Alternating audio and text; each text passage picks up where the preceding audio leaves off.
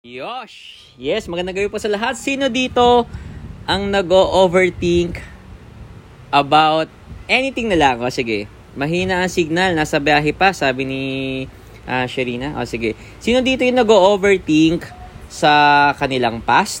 Ibig sabihin, nagre-replay sa kanilang brain, paulit-ulit na lang, naaalala nila yung mga masasakit, yung mga kasalanan nila, Uh, may mga tanong, bakit ko kasi nagawa yun? Bakit ang tanga-tanga ko? Yung mga ganun. O overthinking about the past.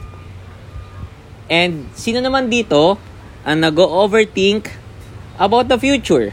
Uh, ito yung mga what if kung hindi mangyari yung plano ko? What if kung um, hindi na ako makapag-asawa? What if kung hindi ako matanggap sa trabaho? What if yung mga ganyan? So maraming what if. Oo. So meron ba Meron ba dito that they have a lot of overthinking about past and a lot of overthinking about the future. So, audio check nga sa ating ano, uh, mga listeners sa live lesson natin sa Discord channel natin. Oh, nag-react naman si ano, sabi, asawa daw, Charis, dinig ko na finally. okay, so sige. Ang topic natin for the night is distancing from the present. This is a strategic move uh, base sa isang requirement ng loss of power kung saan intentionally lumalayo ka sa present. Okay, thank you po sa nagpa-audio check ng 10. Um, meron ba dito na mas gusto nilang to live each day like every day is the last? Kanta yun, di ba?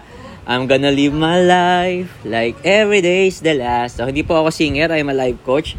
So, uh, binabati ko po ang ating mga listeners sa ano sa ating podcast. This if you're listening, this is a pre uh, pre-recorded. I'm recording it live so walang bling, walang uh, mga walang cut. Okay? Dire-diretso po to right after the live lesson uh, at Discord. I'll be uploading it directly. So, let's proceed. Um, for many people, the overthinking, oh, ika-classify natin ha, ikaka, ika-categorize natin, it is the brain's job to think. Trabaho ng utak ang mag-isip. Okay, hindi rin makakonect si Robin Coach Joni. Ano kayang ano, problema niya? Nasaan kaya siya? Okay? It is the brain's job to think. Kinakailangan niya lagi nag-iisip. Hindi niya kaya nang walang iniisip. Okay?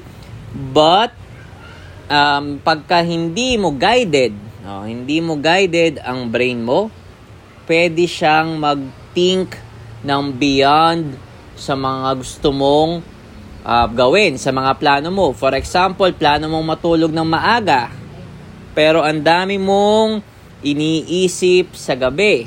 Oh.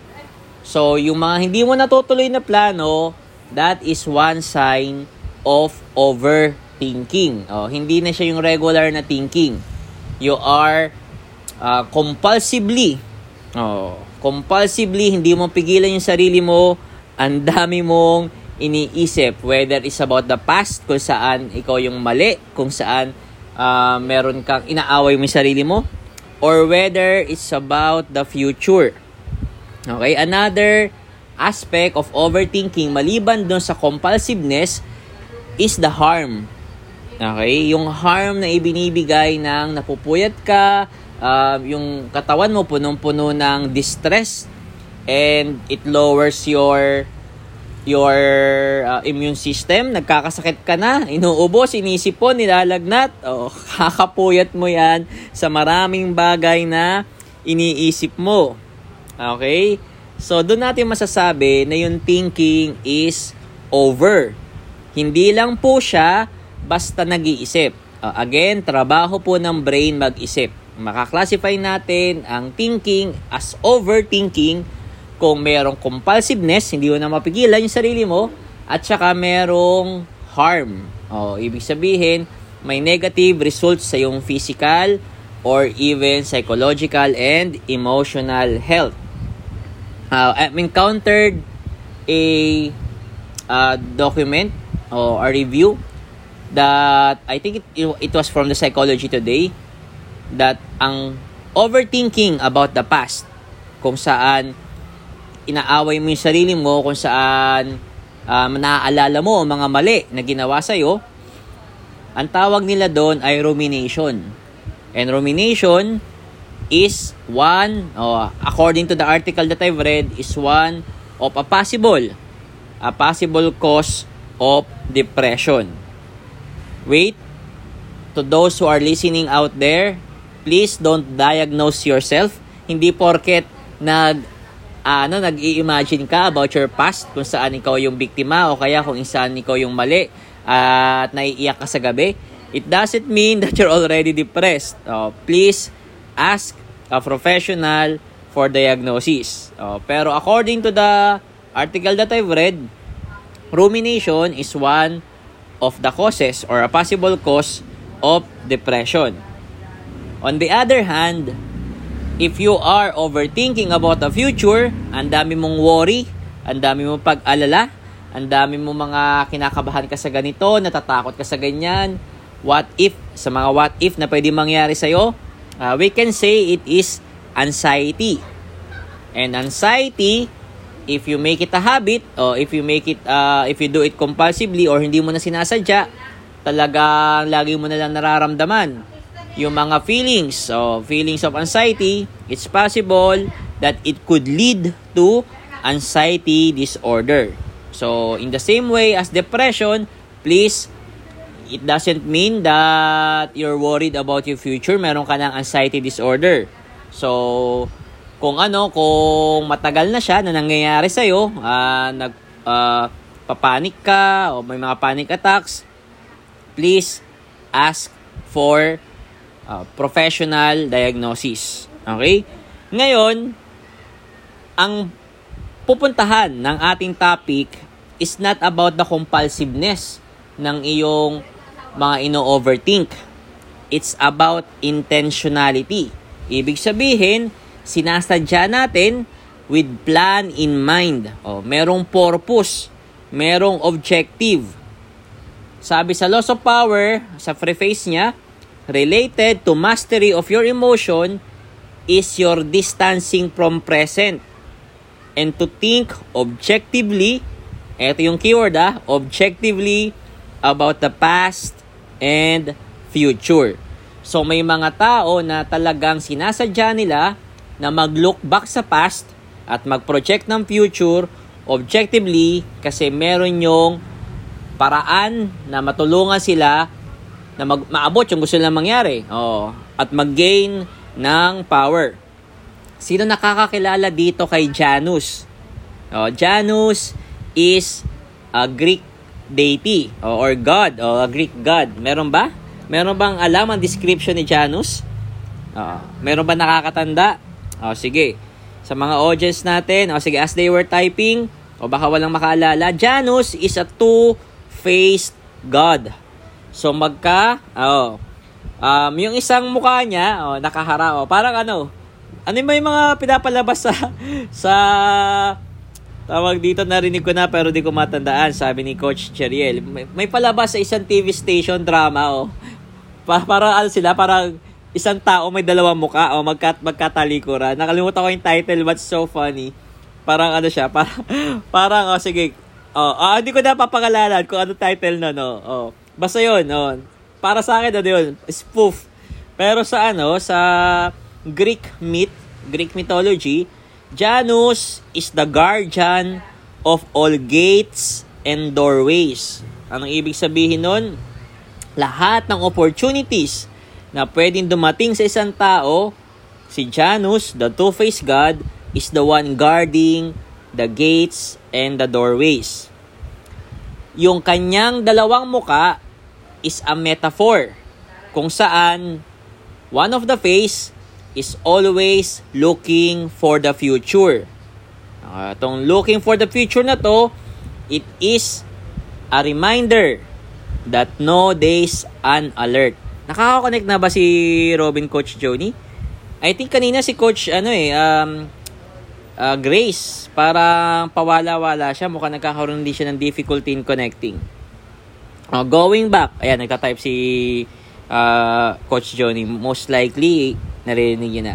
So, going back, for the future, uh, no days unalert. It is a way. Yes, o si Janus daw. O, sa Percy Jackson, uh, God ng choices siya. O yan, napanood ko na lahat ng Percy pero parang ano, hindi ko siya masyadong naramdaman doon sa palabas. So parang dumaan lang siya sa akin and I never noticed. So ang point dito ng ano na ni ni Janus is to remind us that we need to project oh, things na pwedeng mangyari, yung mga mga masasamang pwedeng mangyari para mapaghandaan. May mga tao kasi ini-enjoy lang nilang magkaroon ng um, masasamang uh, pangitain or mga uh, tinatakot nila yung sarili nila. Oo.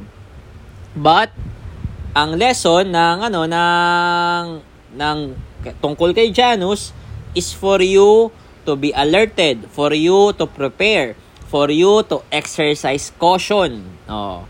Caution so that uh, when indeed or if the actual event na gusto mong i-avoid eh dumating, ready kang humarap sa kanya.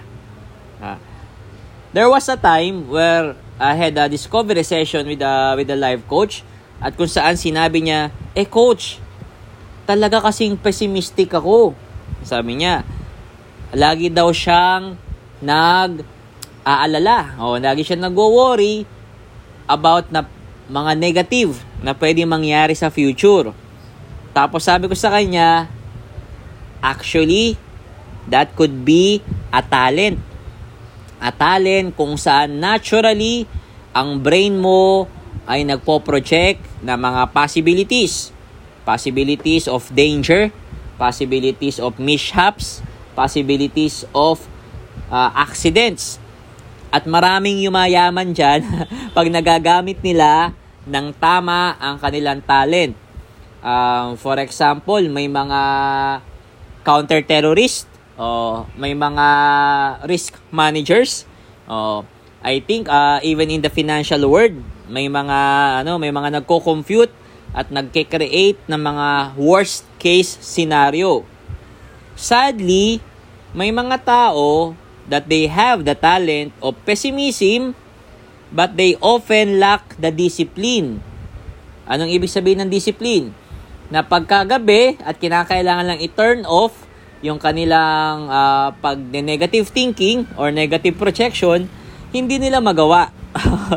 Nalulugmok sila doon sa madilim. Uh, paulit-ulit na nagre-replay sa kanila tapos walang uh, disiplina to turn off yung ano yung yung kanilang talent. Oh. Another uh, another difficulty of having this talent baka walang structure. Walang paraan kung saan mayu-utilize mo talaga.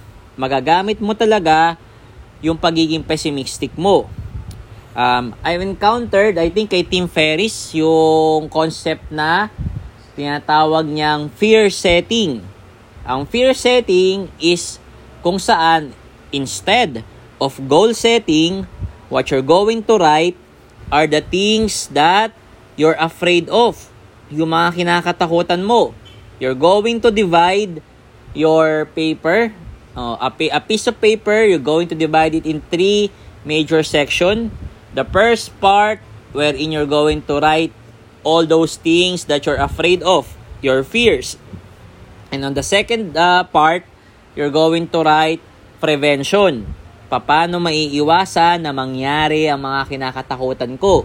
O, halimbawa, o, halimbawa, you're dating someone, oh, and you're afraid that iwanan ka niya, ipagpalit ka niya, so anong prevention? Oh, halimbawa, ang prevention is um, during our engagement, iiwasan ko maging toxic. Ayan. example lang yun, ha? Oh, example lang yun.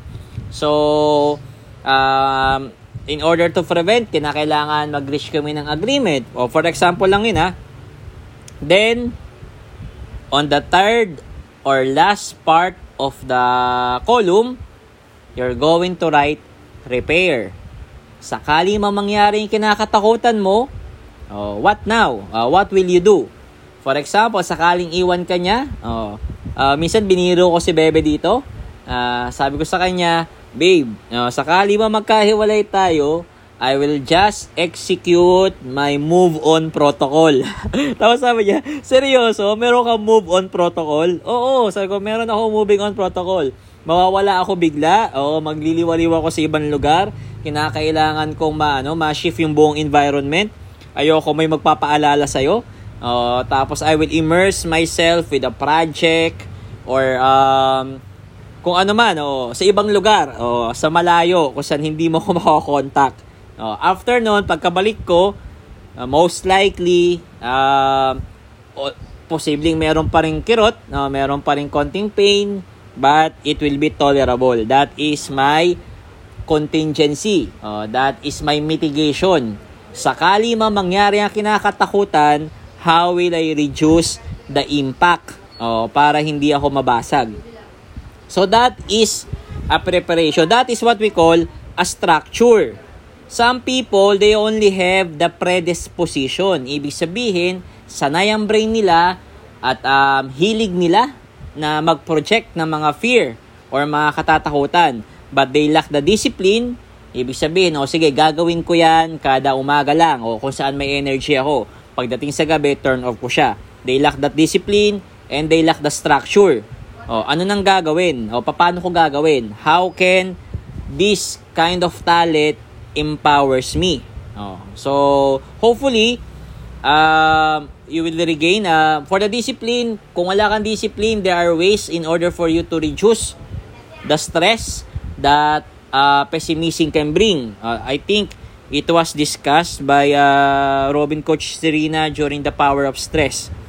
Uh, tama ba? O si uh, Robin Coach Johnny yung ano, yung nag-discuss doon. Anyway, um, most probably this May, uh, ikakasauli namin ang ano ang power of stress uh, para uh, ma-empower pa ang ibang tao with regards sa management ng kanilang uh, stress. Now, maliban sa preparation or caution or ihanda mo ang sarili mo sa mga pwedeng masamang mangyari, pwede ka rin mag-project ng future in a positive way. Halimbawa, o sige, will I take a postgrad? Um, ano ang maidadagdag na additional na study for ano for my resume? Minsan may mga magaya sa akin, Coach Mix, tara mag-aral tayo ng ganito. Minsan tinatanong ko, what for? O, saan ko gagamitin? Tapos sabi nila, maganda to sa yung resume. Kaso nga lang, wala na ako sa space na yon. Uh, most of the lessons or training or boot camps na inaatinan ko, uh, I always project saan ko to gagamitin. Okay? Five years from now, will it still be relevant? Ibig sabihin, napapakinabangan ko ba? Or it just ano uh, parang a pride of something na I'm glad na naku- nakuha ko pero wala naman siyang ambag sa mga long-term plans ko. Okay? So, Nasa inyo yun. Yes, of course, kung enjoyment mo talaga ang mag-aral o uh, hilig ko rin yan, maging estudyante, o, lalo na kung meron kang allowance or meron kang sahod, gusto ko yan. Pero, pipili na rin ako na hindi lang gusto mong pinag-aaralan. Pipili na rin ako na gusto kong mapakinabangan ko ng pangmatagalan. So, makikita nyo, most of the courses that I've took from project management, to uh, life coaching, uh, even the recent uh, Bamboo Bootcamp, those are aligned, uh, a competence that is aligned for a long-term vision. Oh, dito mo makikita ang mga tao na meron job, ibig sabihin meron silang work that pays them well o pinapasahod sila at may mga tao na malinaw ang career kung saan they have a path. And yung mga job na tinitake nila, it is building on. Building on for a long-term career that they foresee. Regardless kung that career is in the same company or for another company. Oh, so what I did in my ano in my most of my corporate life is to uh, foresee ano ang mga competence na kakailanganin ko even beyond my retirement. So, curriculum design, kasama yan. And yung mga binanggit ko kanina, oh, even yung mga naging trabaho ko, oh, it is aligned sa pangmatagalan na mga gusto kong gawin. Okay? Lampas, oh, lampas ng retirement period. Okay, so that is for the future. Uh, instead of worrying, you are objectively forecasting a future and alerting yourself for possible danger using a fear setting or creating a desired um, ideal state. Ayan. So, yun, medyo maganda yon Positive ano yun? Positive uh, psychology. You are dreaming. Oh, kinikilig-kilig ka pa of a possible or a an ideal state. Now, yung kabilang muka naman ni Janus, which is looking at the past. Some people, again, are not so much disciplined when they look at the past. What they look at are a part of the past that hurts them. Masakit, oo. Nakakasama ng loob. Plenty of grudges. And it will eat away your energy. Kakainin niya yung natitirang energy mo na dapat productive mo nagagamit. But um, you're using it in remembering hurtful or um, yung mga grudges no, na tinatawag. And it will also cloud your reason. Remember, pagka ikaw po ay nakaramdam ng mataas na level ng distress.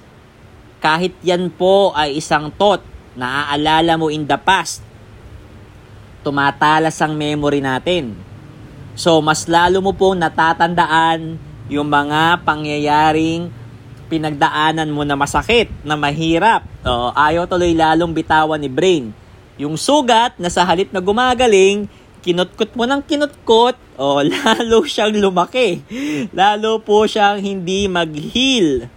Oh, so, paulit-ulit, nire-replay mo sa brain mo yung mga uh, nagawa mong mali, yung masamang sinabi sa'yo. Oh, ang narrative na nagpe-play sa brain, yung kumakain ng energy mo, nagkakasakit ka na, naaalala mo pa rin yung mga pangyayari. Remember also, if you're highly in distress, oh, uh, your immunity suffers.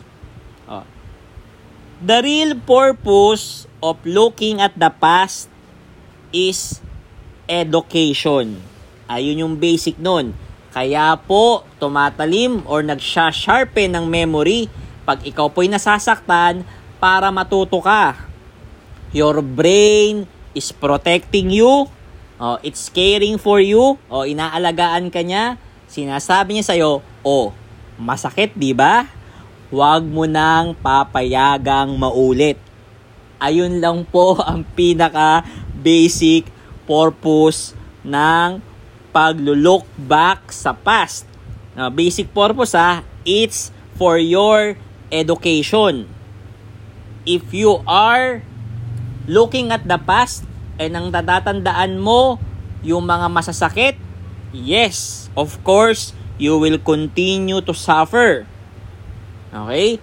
Pero, if you look at the past and you will look at the lesson, anong tinuturo sa akin ng pangyayari na to? You will continue to grow. Oh, you will continue to be wise. Oh, because Your past is educating you. Okay? Tinuturuan ka niya. Now, um, pwede mong tignan ang mga actions na ginawa ng mga tao sa paligid mo. And yes, you can build context. Ibig sabihin, ah, eto mga uri ng tao na to hanggang sa ganyan, bla bla bla bla. You can develop any of that. Oh, you can ano, you can um, think of uh, kanilang motivations, tapos kanilang mga ugali, yung mga ganyan. But remember, okay, that is a personal experience and most probably a unique context. Ibig sabihin, a very specific situation.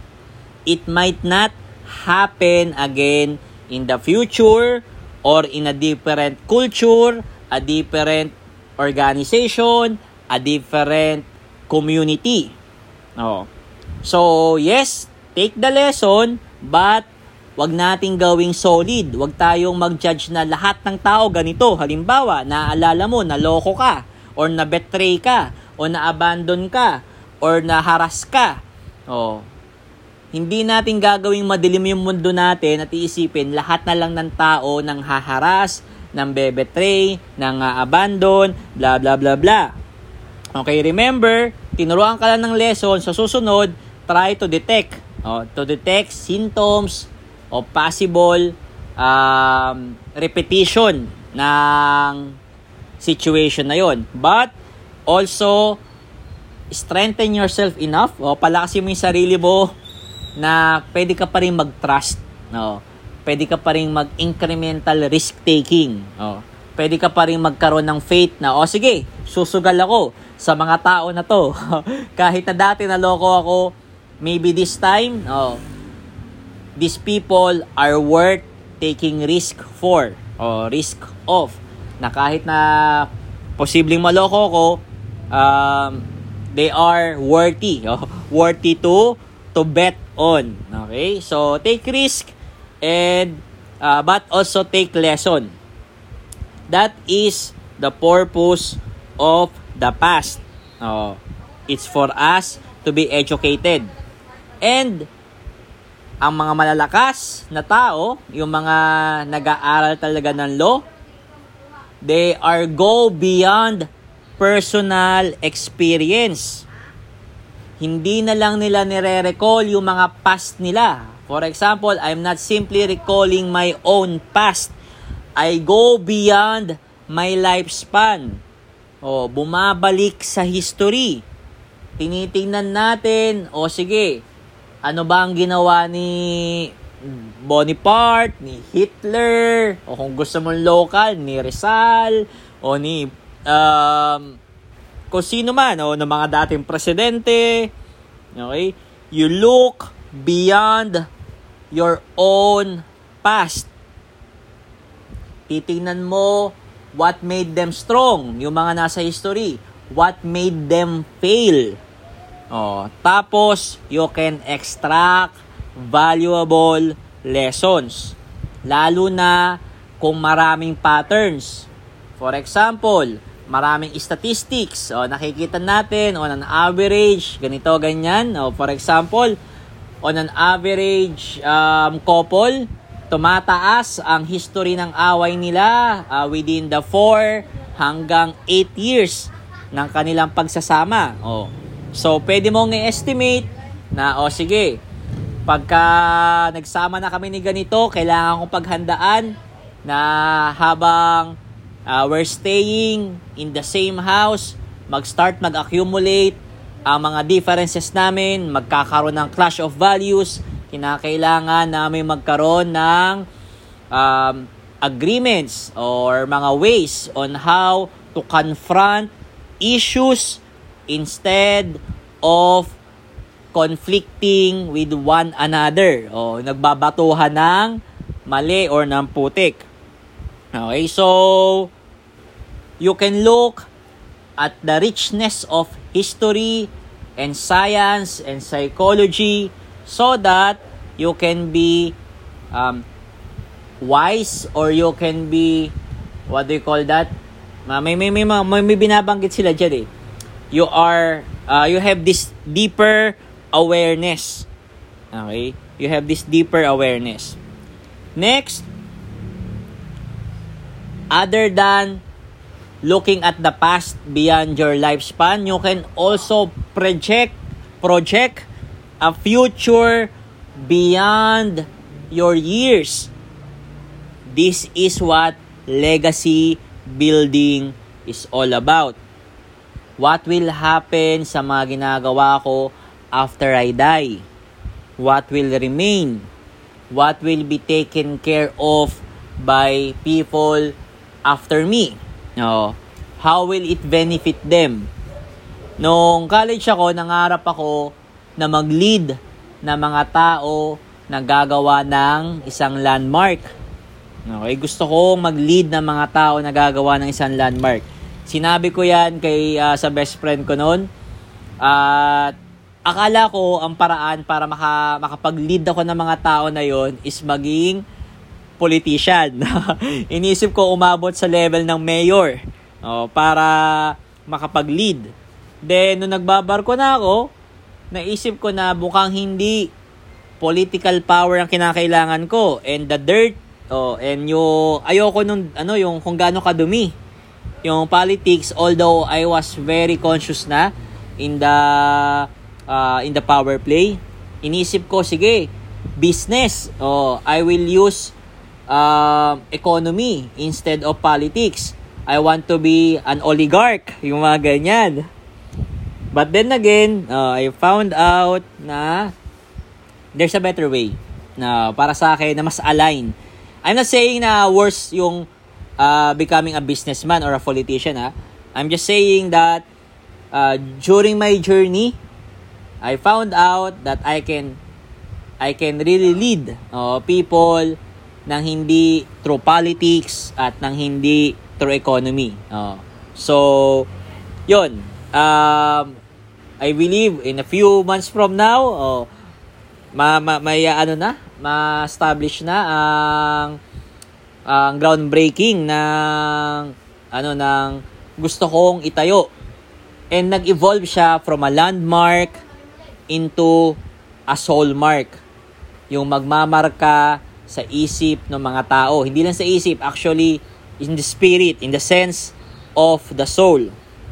So, madeds man ako along the way, hopefully, yung mga tao na nalipatan o na nagkaroon ng interaction with me and they are also becoming firefighters that help other people as well. So, kumakalat, o, kumakalat yung idea the basic uh, concept of a regal faith is already a possible mark in the soul ng mga tao. Yung ginagawa kong about etymologies, o kung paano kina-contextualize at uh, iniintindi, o nagkakaroon ng social agreement sa ibig sabihin ng isang salita. Yon, para sa akin, ano na yon? Uh, leading na yon into uh, a touch or a mark in the soul. Okay? So, distancing yourself not only in days or in years, but beyond your lifetime, other people's history, and beyond your life to your legacy. So, maraming tao na yes, they want to say, ayokong pag-isipan na yan. Oh, I wanna live my life like every day is the last. Oh, na gusto ko, sagadin ko ngayon. Oh, YOLO, you only live once. And gusto ko laging nasa present. I'm not contesting for you to live otherwise. Uh, who knows lang, someone na makikinig dito, at nag-a-align siya sa mas malayo yung gusto niyang mangyari. Gusto niya ng preparation for that. And natutuwa siya na magamit ang kanya mga natutunan in his own history, in his own past, at gusto niyang ma-equip oh, ng mga lessons na yon para mas lalo, oh, mas lalo niyang magawa yung iniisip niyang mission niya sa buhay niya. So, Either way, kung gusto mong maging YOLO, kung gusto mong dumistansya sa present, at the end of the day, you can always ask yourself this reflective question. How can I use the wisdom of the past so it can guide my action at present? Ibig sabihin, kinakailangan kumilos ka after mong ma-receive ang wisdom of the past The intention of it is to educate you and guide you to your action at present. So that, ang purpose, so that you can attain a designed future. Okay? A future na hindi lang basta napunta sa'yo because it is a default. A future na ideal para sa'yo kasi ayan talaga ang reflection ng inner desire mo. Okay? So, think about it and we are here to help. Uh, we are here to guide. We are here to help you gain awareness and to agree, uh, to create an agreement with you, to be accountable with one another. So this is your partner to live your life by design, not by default. Master Coach Mix. See you again. Till next time. Bye-bye everyone. Good night. Oh, dito na ako ulit sa Discord. Bye-bye.